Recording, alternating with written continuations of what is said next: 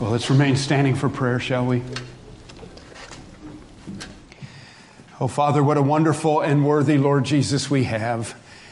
Thank you that he was willing to humble himself and take on the form of a servant and become obedient even to the point of death, where he substituted into our place, taking our sin upon himself, going to the cross and sparing us that kind of judgment. And in fact, privileging us with the right to become children, your children.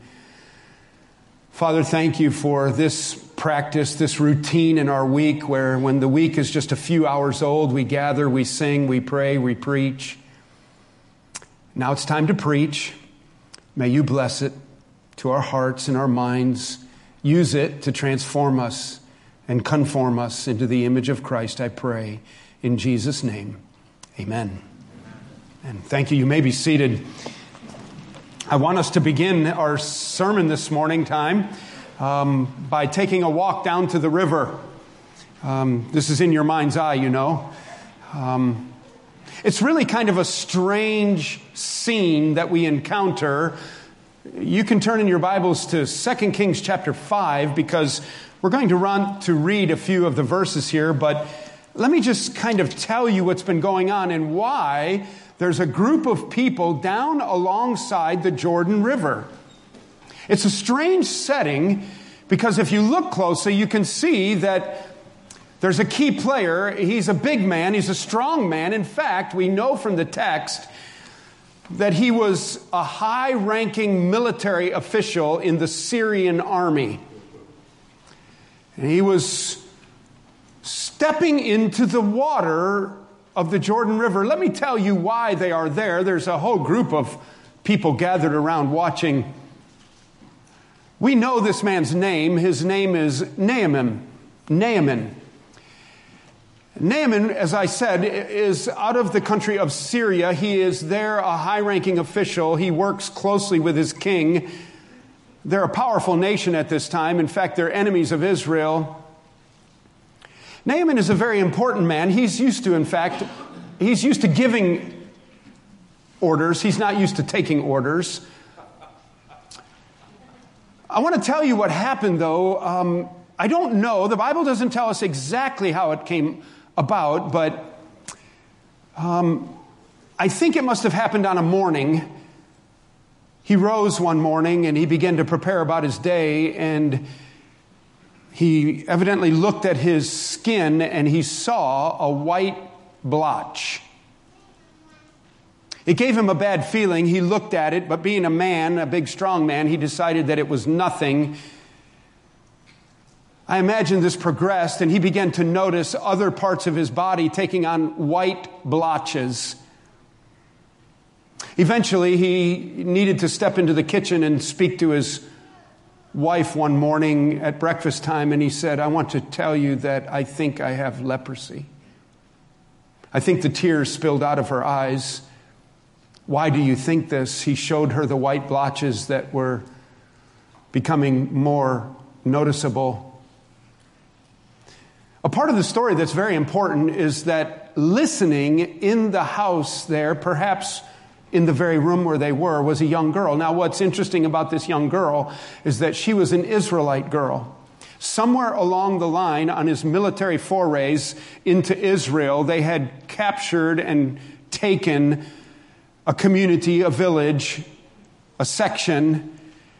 They had looted it, they had taken the goods, and in the looting and destruction and chaos of the war there, he had evidently encountered this young girl. She must have been noticeable. He must have thought, what a beautiful young girl, what a precious young girl. I think that I should take her home to my wife and she can become a, a helper, a maid to my wife and be of great benefit around the house. And so that's what they did. He took this little girl home to Syria from Israel and she served his wife as her mistress. She had noticed the countenance, she had noticed the tears, she had noticed the concern. She must have been a spunky little girl because she spoke up. There they are discussing, and you need to know that this leprosy is horrible. It is, it is the deadly cancer of the day. It is a, a skin rotting disease. It is highly contagious. He must have put off admitting that it was real for some time. Then he had to show his wife. Then he had to begin to make plans. What are we going to do? How are we going to respond to this? Because basically you had to go into isolation. You needed to get away from people.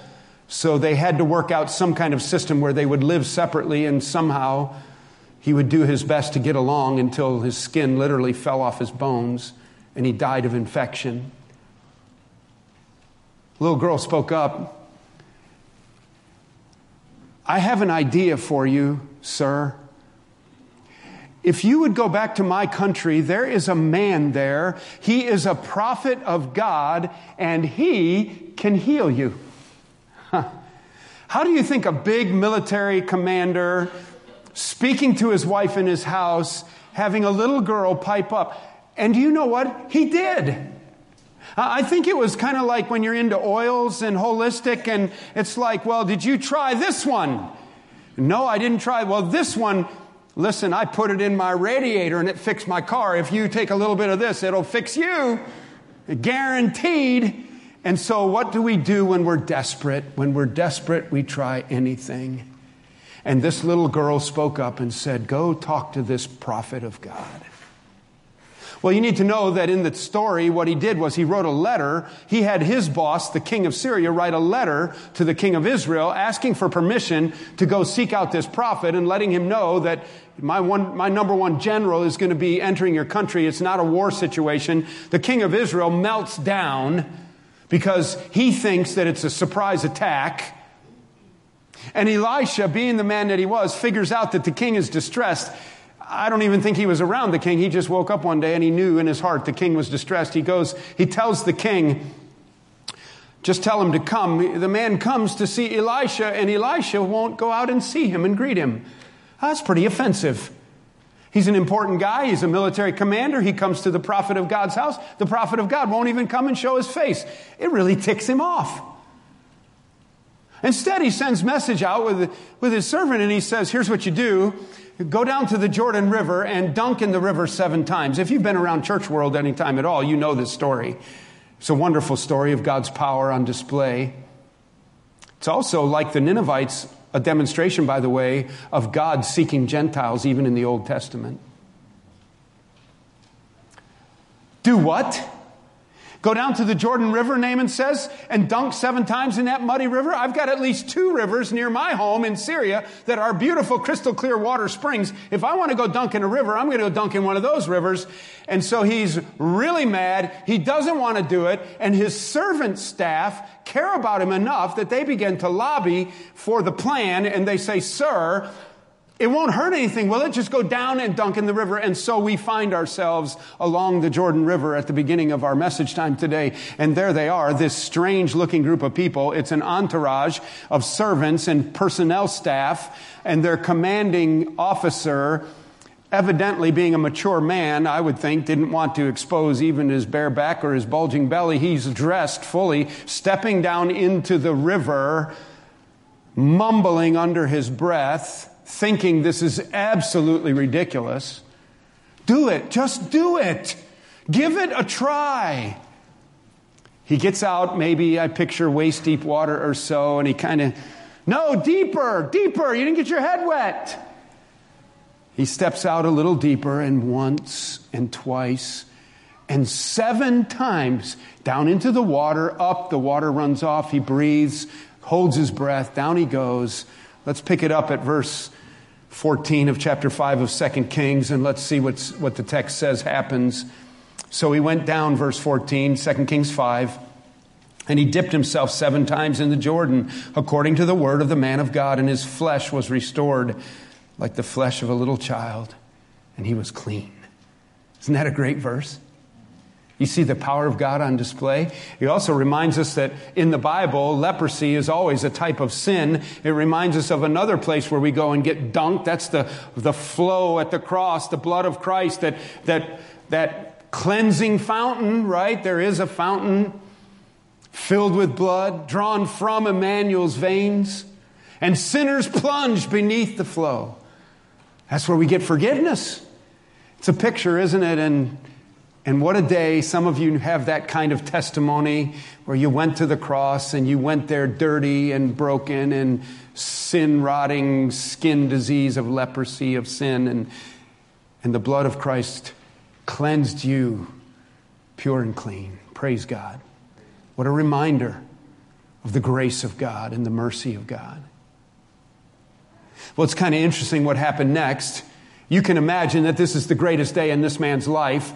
He looks down, the white splotches are gone, the staff are rejoicing. We told you it was worth a try. Up they come out of the water, off they go, and then verse 15 says, Then he returned to the man of God, he and all his company, and he came and he stood before him, and he said, Behold, I know that there is no God in all the earth but in Israel. Amen.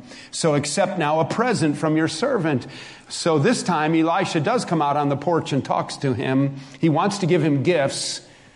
But he said, As the Lord lives, before whom I stand, I will receive none. Elisha says to him, There's no way. I'm not taking a gift from you. This was God at work in you. It's nothing to do with me. It's God's power. I'm not taking a gift for that which God did. And he urged him to take it, but he refused. Naaman ref- urged Elisha to take the gift, but Elisha refused. There's a couple verses that are kind of strange then in the story. Naaman realizes that Elisha's not going to take his gift. So then he says, Well, how about this? I would like to take my shovel and shovel up a couple bushel baskets full of topsoil from right here in Israel. I'm going to take them back with me on my mule to Syria. And you need to know my king calls on me to worship in the temple there. And I know now that there's no God but the God of Israel. I want to take that dirt. I'm going to sneak it in the temple, dump it on the ground, because when my king calls on me to worship next to him, I will bow down next to him, but I will be on soil from Israel, and I will remember there is no God but the God of Israel. He does, the king, he, the king doesn't really need to know all this stuff, but is that okay, Elisha? Elisha says, perfect, be on your way, do it. It's kind of interesting. Well, what you need to know now, and this is the point of the introduction, the long story here that sets the stage for our sermon. Observing all of this is Elisha's servant, Gehazi. Our topic today is an important topic. As we continue our study in the book of Proverbs, we are going to talk today about this matter of personal integrity. What I want us to do now for the next few minutes is finish the story of Naaman, how it ends in Gehazi's life, because he's been watching this whole thing happen. Let's read it. Gehazi now becomes for us a model of a man who lacks integrity. I want, you to see, I want you to see how serious this is. So they had this exchange about the dirt going back, and his God in, in the house of Rimmon, his God there, and may the Lord pardon your servant. And Elisha says, Go in peace. Sure, it's a cool plan. Go do it. But when Naaman was gone from him, that's Elisha, we're in verse 19 now of 2 Kings 5. When he was gone from him a short distance, Gehazi, the servant of Elisha, the man of God, said, See, my master has spared this Naaman the Syrian in not accepting from his hand what he brought. As the Lord lives, I will run after him and I will get something from him. The first thing we see in the, in the character flaw, the, the lack of integrity in Gehazi's life is that he is scheming and self seeking. A person who lacks integrity will be a schemer and he will be self seeking. You see, it doesn't say it in the text, but he said, this is what Gehazi said. Hmm. Hmm. Ah, I got a plan, Stan. It's all going on inside his mind, you see, because people who lack integrity, they don't reveal what's really happening. They are not transparent people. As the Lord lives, he says, and he comes up with his scheme, I will run after him and get something from him. So Gehazi followed Naaman, and when Naaman saw someone running after him, he got down from the chariot to meet him, and he said, Is all well? And he said, Oh, all is well. And here's the second thing we find out that he's a big storyteller. He's a storyteller, he's a liar. Look what it says. My master has sent me to say, There have just now come from me, the hill country of Ephraim, two young men of the sons of the prophets. Please give them a talent of silver and two changes of clothing. And Naaman said, Be pleased to accept two talents. You got the picture Elisha had a prophet school. Gehazi serves Elisha at his prophet school. He gets a plan. He's a schemer. He's self seeking. He's also a storyteller. So he hustles out, chases after Gehazi's on, or, or Naaman's entourage and chariot. Naaman sees him running, figures out that something's wrong, jumps off his chariot, says, Come over here, Gehazi. He recognizes him. He knew he was Elisha's servant. Is there something wrong? Yes. My master sent me to you there are a couple of old prophets up in the villages, up in the hill country. Their boys are old enough now to come to our prophet school. They just sent two of their sons to our prophet school. We don't have clothes. They're country bumpkins. They're not even dressed adequately. We need, we need a couple of sets of beautiful garments.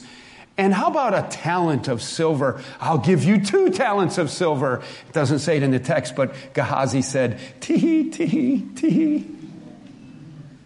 This is better than I thought it was going to be. What a plan. I love it when a plan comes together. And so, not only is he a storyteller, but we read on and, and we notice then that he's sneaky. Look what he does. So he gives him the two talents of silver, he gives him the multiple sets of clothing, and he urged him, and he tied up, this is uh, verse 23, he tied up two talents of silver in two bags with two changes of clothing and laid them on two of his servants, and they carried them before Gehazi. And when he came to the hill, here's, he, here's how you can see how sneaky he is. He took them from their hand and he put them in the house and he sent the men away and they departed. So evidently, as he approaches the compound where the prophet school is, where Elisha's house is, Gehazi either lives with lives with Elisha, he's his personal servant, or he lives nearby in a servant's quarter.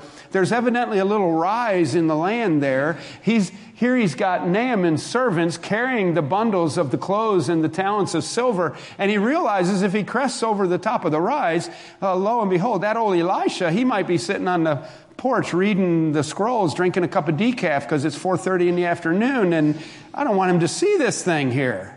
So he stops them before they get over the hill, gets the stuff, sneaks around the hill, goes through the hedges, around the back fence, down through the cellar steps, up through, and puts it in the closet. It doesn't say that, but that's kind of how it happened.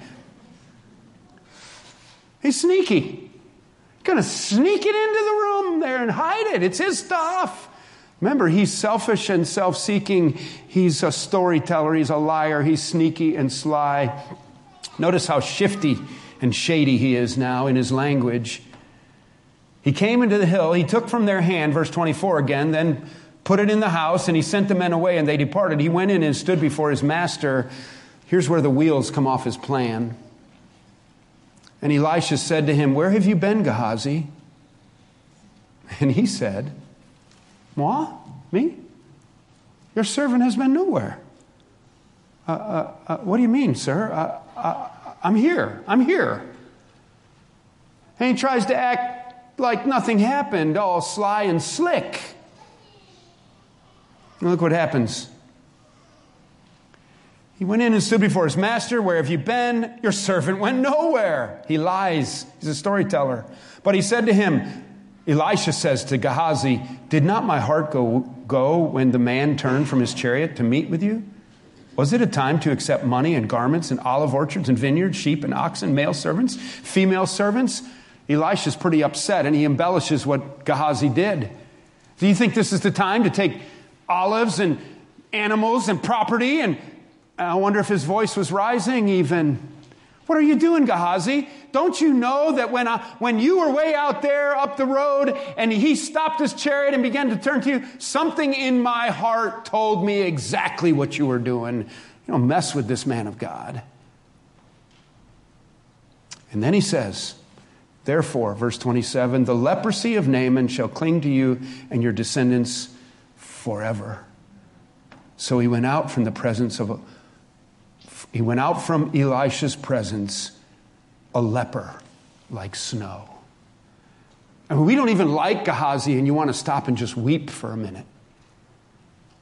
Not only does he have leprosy the rest of his life, not only has he lost his position of privilege of being the servant to this mighty man of God, so there is a curse on you and your children. Why? Because he lacked integrity. Because on the inside, he was something that he was not. On the outside, he wasn't the real deal. Notice the consequences of this man's lack of integrity were catastrophic. Notice the generational curse that was put on his family. Never again did they have a healthy family. Well, we turn to the book of Proverbs now, and we've laid a foundation with that long introduction and that amazing story of Elisha and Gehazi and Naaman to illustrate our first point in our outline of spelling out the word integrity using the letters of the word for our points. What we're going to do is really just a very simple form of Bible study. We're just going to look up about 12 verses or so that speak to us about integrity in the book of Proverbs. Let me remind you that this was written now. The reason we're in our Proverbs series is because it was written by the wisest man who ever lived. Not only was it written by the wisest man that ever lived, but it was written by the biggest fool who ever lived. And the reason Solomon didn't end well is because he lacked integrity. He imploded in his moral character house. We need to be reminding ourselves that if it can happen to him, it can happen to us. And let me also remind you that you don't sit here in church today and you don't say, I'm really get, glad that that guy over there is here today because this is a perfect message for him, man. That's not what we're doing here. We're asking God through the Spirit of God to take the Word of God and apply it to the people of God personally, right?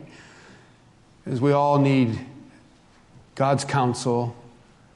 Well, what an important area is our personal integrity. Before we begin to look up some verses on it, let's just remind ourselves that a wise person, a wise and godly person, will be characterized by integrity. What is integrity? Let's just define it. And when you look it up in the dictionary, you get words something like this. It is the quality or state of being of sound moral principle. It is the quality or state of being of sound moral principle. It is, has the idea of uprightness, the idea of honesty, the idea of sincerity, the real deal, not a fake, not disingenuous, but all the way through the real deal. It's helpful for us if we look at the root word of integrity. The root word is integer. Now, some of you mathematicians out there might remember that word from math class. What is an integer? An integer is a whole number. It's a whole number, not a fraction. It's not a part of a number, it's the whole number. And so that concept is taken over to define the word integrity in its root, something that is whole and complete and solid and not hollow, not fake. It is on the outside what it is on the inside. It's all the way through the real deal. And so it is the idea of whole or untouched or entire, the entire thing is what it's supposed to be. It's the idea of authenticity. It's authentic, it's not fake. It doesn't have dynamics or ingredients or parts to it that should not be. It has the idea of completeness, trustworthy. I mean, let's take this into the world of uh, home remodeling. We've found an old shack out on 40 acres somewhere, and we think it's the greatest house. It ought to be burned by the fire department, but we, we have such a vision for it, and we're going to rebuild it. And so it, it's broken windows and just a sight. And what do we do? One of the first things we're going to do is we get our flashlight and we go down into the old stone dirt floor cellar and, and we start shining our light. What are we doing? We're starting at the bottom of that place and we're looking at the stone wall foundation and we're looking at those old hand hewn oak timbers and we get, we get a hand, we start hitting on them and messing with them. And what are we doing? We want to check the soundness of the main beams. Are they the real deal? Are they all the way through iron hard, ancient, dry white oak? Or are there pockets inside of puff from carpenter ants or wood boring wasps? Or water has dripped and deteriorated. What is it the real deal all the way through, or is it and in the idea of moral soundness for us, are we the real deal? Is it all the way through for real? Are we genuine? Or are there pockets, forgive my expression, but are there pockets of pus hidden away somewhere? The pus of the disingenuous, sinful part of us. And we present ourselves one way, but in another way, there are these problematic areas. We are not sound. It's not strong. It's not complete. It's, it's not trustworthy. So that's the idea, the quality or state of being of sound moral principle. Uh, we could illustrate with names that we know well, couldn't we? The lack of integrity that has brought down lives.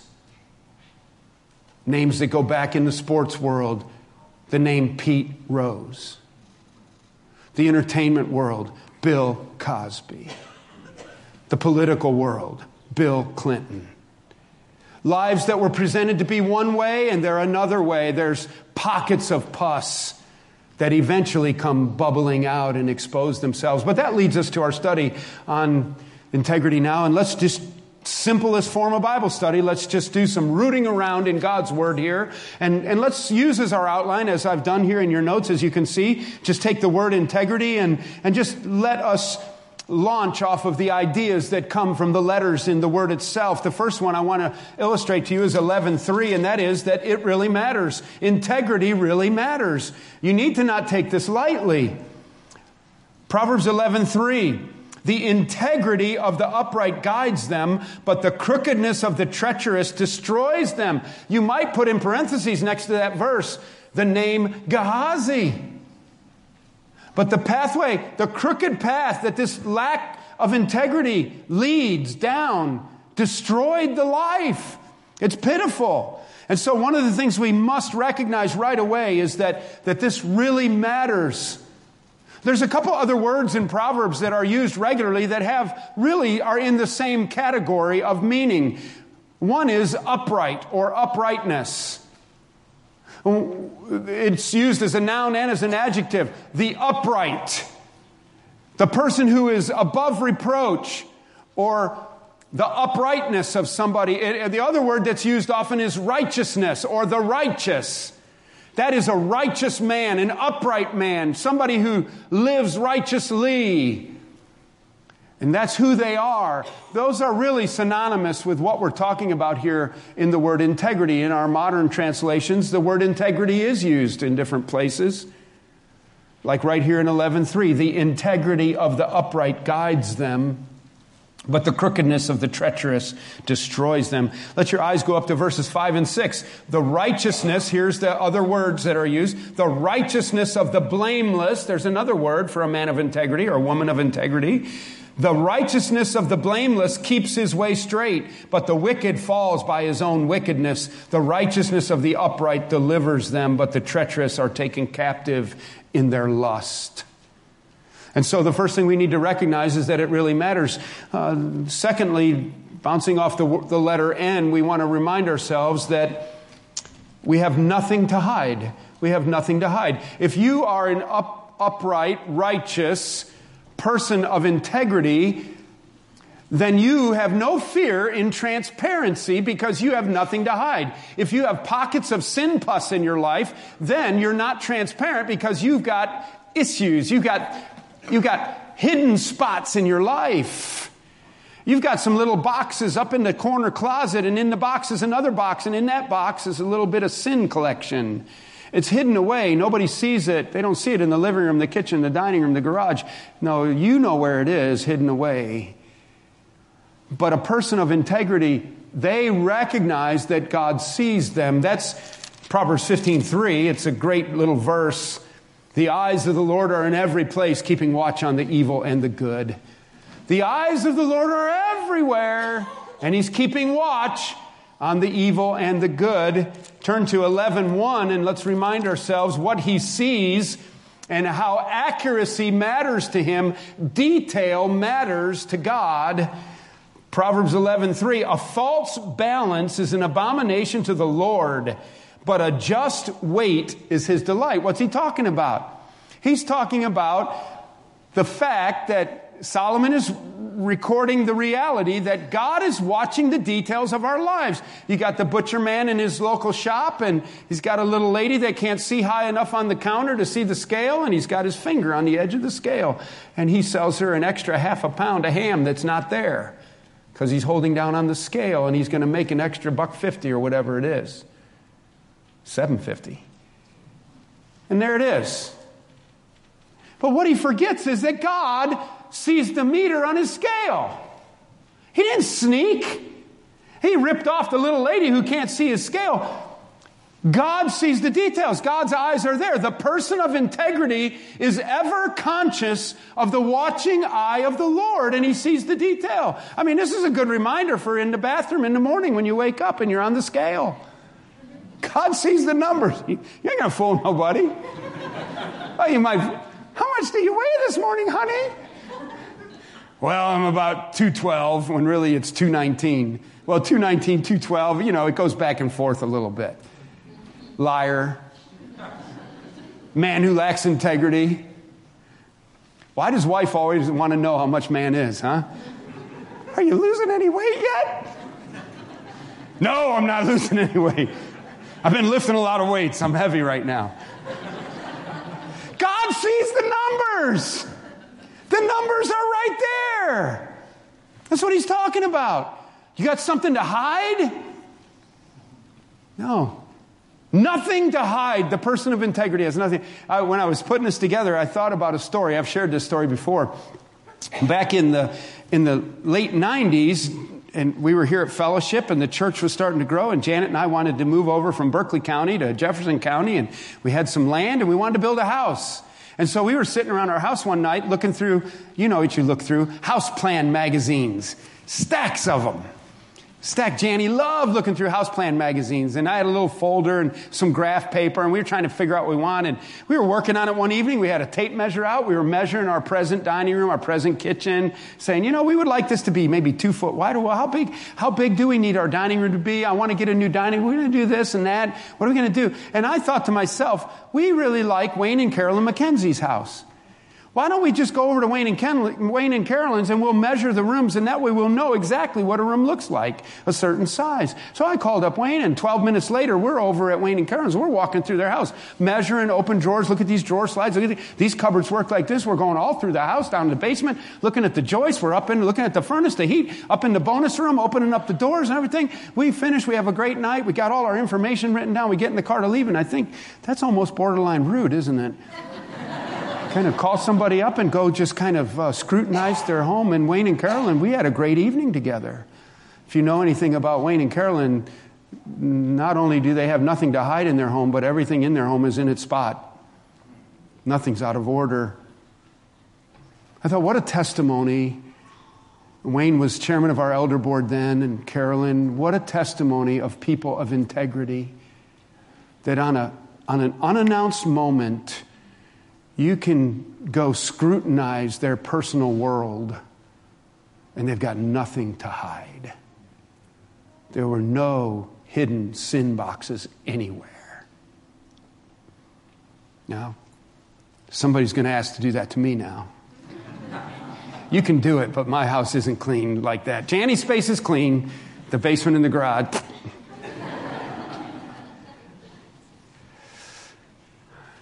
What a testimony, huh? Well, let's move on. I want to remind you as, as we continue this in the next few minutes, I also want to remind you, and, it, and it's a weekly reminder, that this wisdom from God that helps us be men and women of integrity is based on the fear of the Lord. Look at 813. Integrity and moral moral soundness is based on the fear of the Lord as well. Look what it says in 8:13. The fear of the Lord is hatred of evil, pride and arrogance and the and the way of evil and perverted speech I hate. God says. And so I want to remind you that this whole matter of an awe of God, a reality of the holiness of God, the, the overwhelming, all encompassing nature of the righteousness of God that is incredibly intimidating, and if weren't balanced by His love, His mercy, and His grace, we would be consumed by His wrath. That that fear of standing before the ultimate judge is what drives us to a life of integrity. The fear of the Lord is what brings a hatred of evil, he says. Pride and arrogance in the way of evil and perverted speech I hate. Next, I want you to see that even the community benefits from men and women of integrity. Even the community benefits, 1110, we're staying in the region of these few chapters right here most of the time. I hope you appreciate that. Um, even the community benefits, 11, 10, and 11, look what it says. When it goes well with the righteous, the city rejoices, and when the wicked perish, there are shouts of gladness. By the blessing of the upright, a city is exalted. By the mouth of the wicked, it is overthrown. Listen, when righteous people permeate businesses, when men and women of integrity run the grocery stores and run the post office and run the gas stations and run the mechanic shops, and you're not getting ripped off, men and women of integrity bless the community.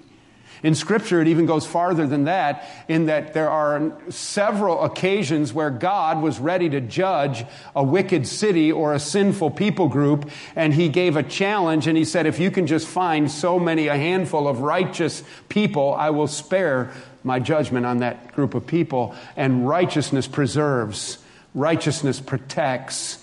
People and men and women of integrity bring a blessing, even to the broader community. I want you to see then that God delights in the person of integrity. 1120. 1120. Those of crooked heart are an abomination to the Lord. That's powerful language. You getting that? Those with a crooked heart. Gehazi, you are an abomination to the Lord. But those of blameless ways, look at this, are his delight. Are his delight. I mean, we don't think of ourselves that way, do we? A delight to the Lord. How could God be delighted in someone like me? A man or woman of integrity brings delight to our holy Heavenly Father. Isn't that something?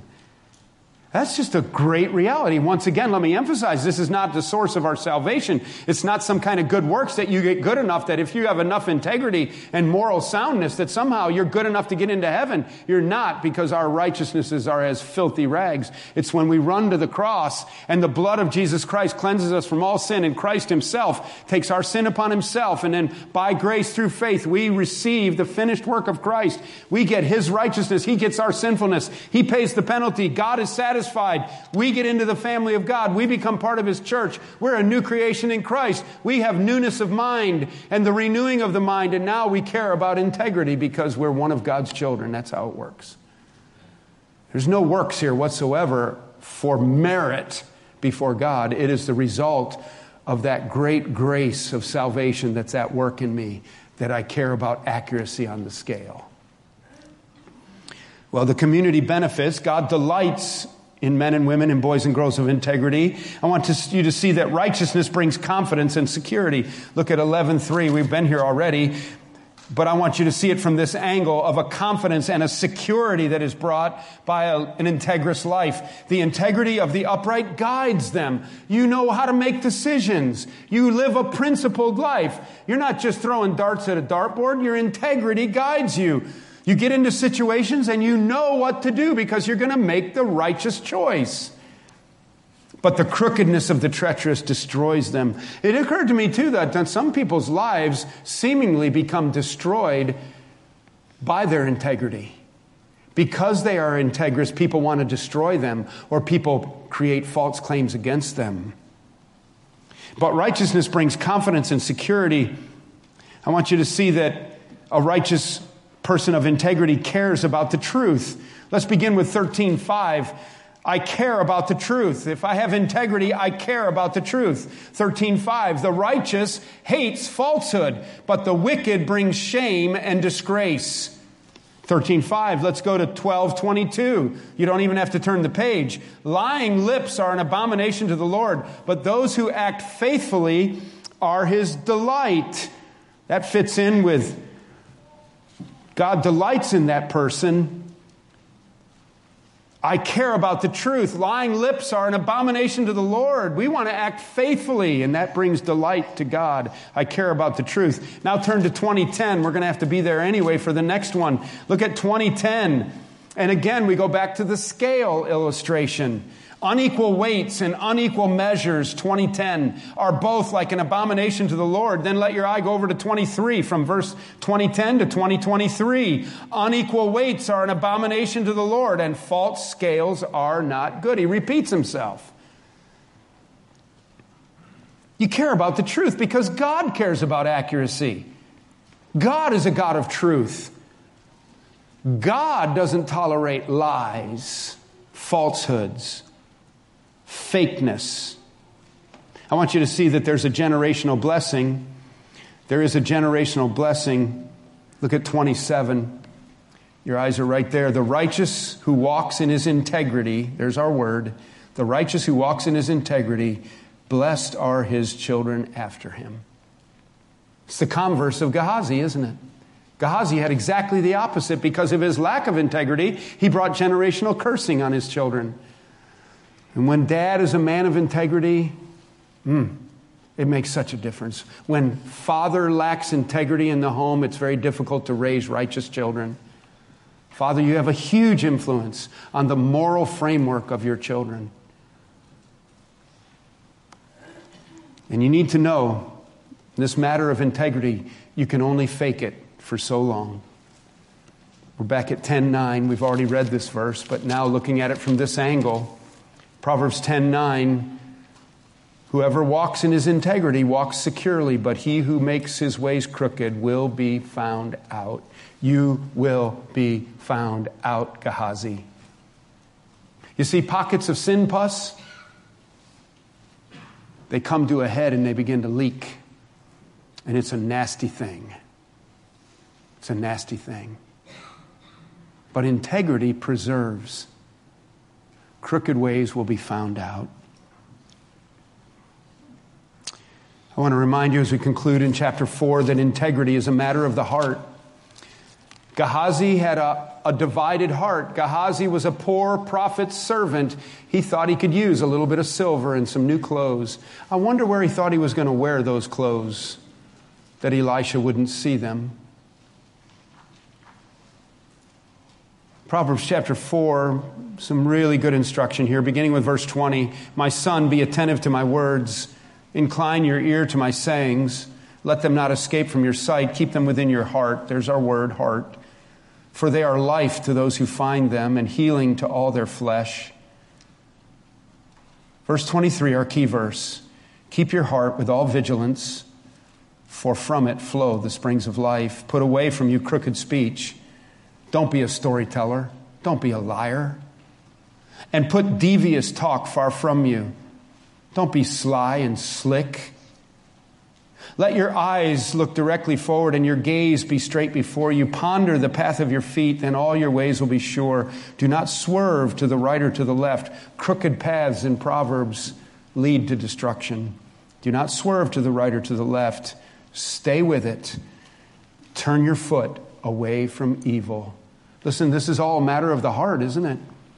A divided heart, a devious heart, a heart with lust, a heart that's bitter.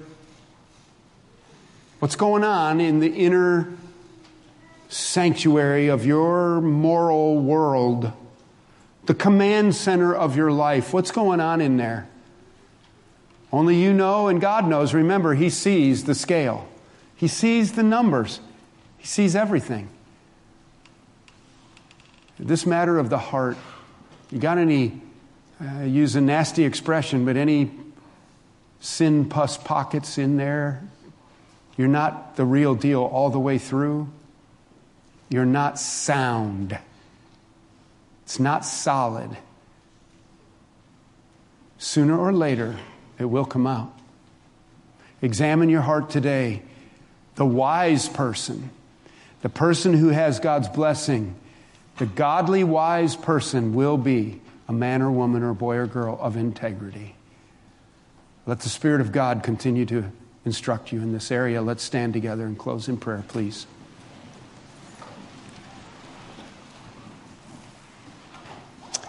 Before I pray, I simply want you to just ask yourself if the Spirit of God has been convicting you during the message time about whether you're the real deal all the way through. Are you sound? Are you complete? Are you whole? Or are there pockets that ought not be there? That are points of weakness in the I beam because integrity is lacking? Ask God to help you examine your heart. It's not as easy of a thing as you might think to examine your own heart. We're really, really skilled at telling ourselves things that aren't true. Ask God to help you know your heart. Can you say, You've examined your heart, out of it come the issues of life, and you are an, a man or woman of integrity, a boy or girl of integrity? So, Father, help us. We need help. We want to be the real deal. We want to have the character of Christ. We want to have the, the moral mind of, of a godly person. Our world presses in, tries to redefine what is acceptable and what is good and what is okay, and, and we allow tolerances in, and, and the next thing you know, we lack integrity. Father, help us to never be like Gehazi self seeking, scheming, storytelling, sneaky, shifty, integrity lacking people. Convict us and, and show us how to be transparent, godly, sound. All by your grace, all because of your gospel. We know you will help us, Father. In Jesus' name, amen. Amen. Well, God bless you as you go. We need to stack our chairs. We need to stack our chairs here. Thank you for your good attention. Somebody tell Children's Zone that the pastor stopped preaching on time.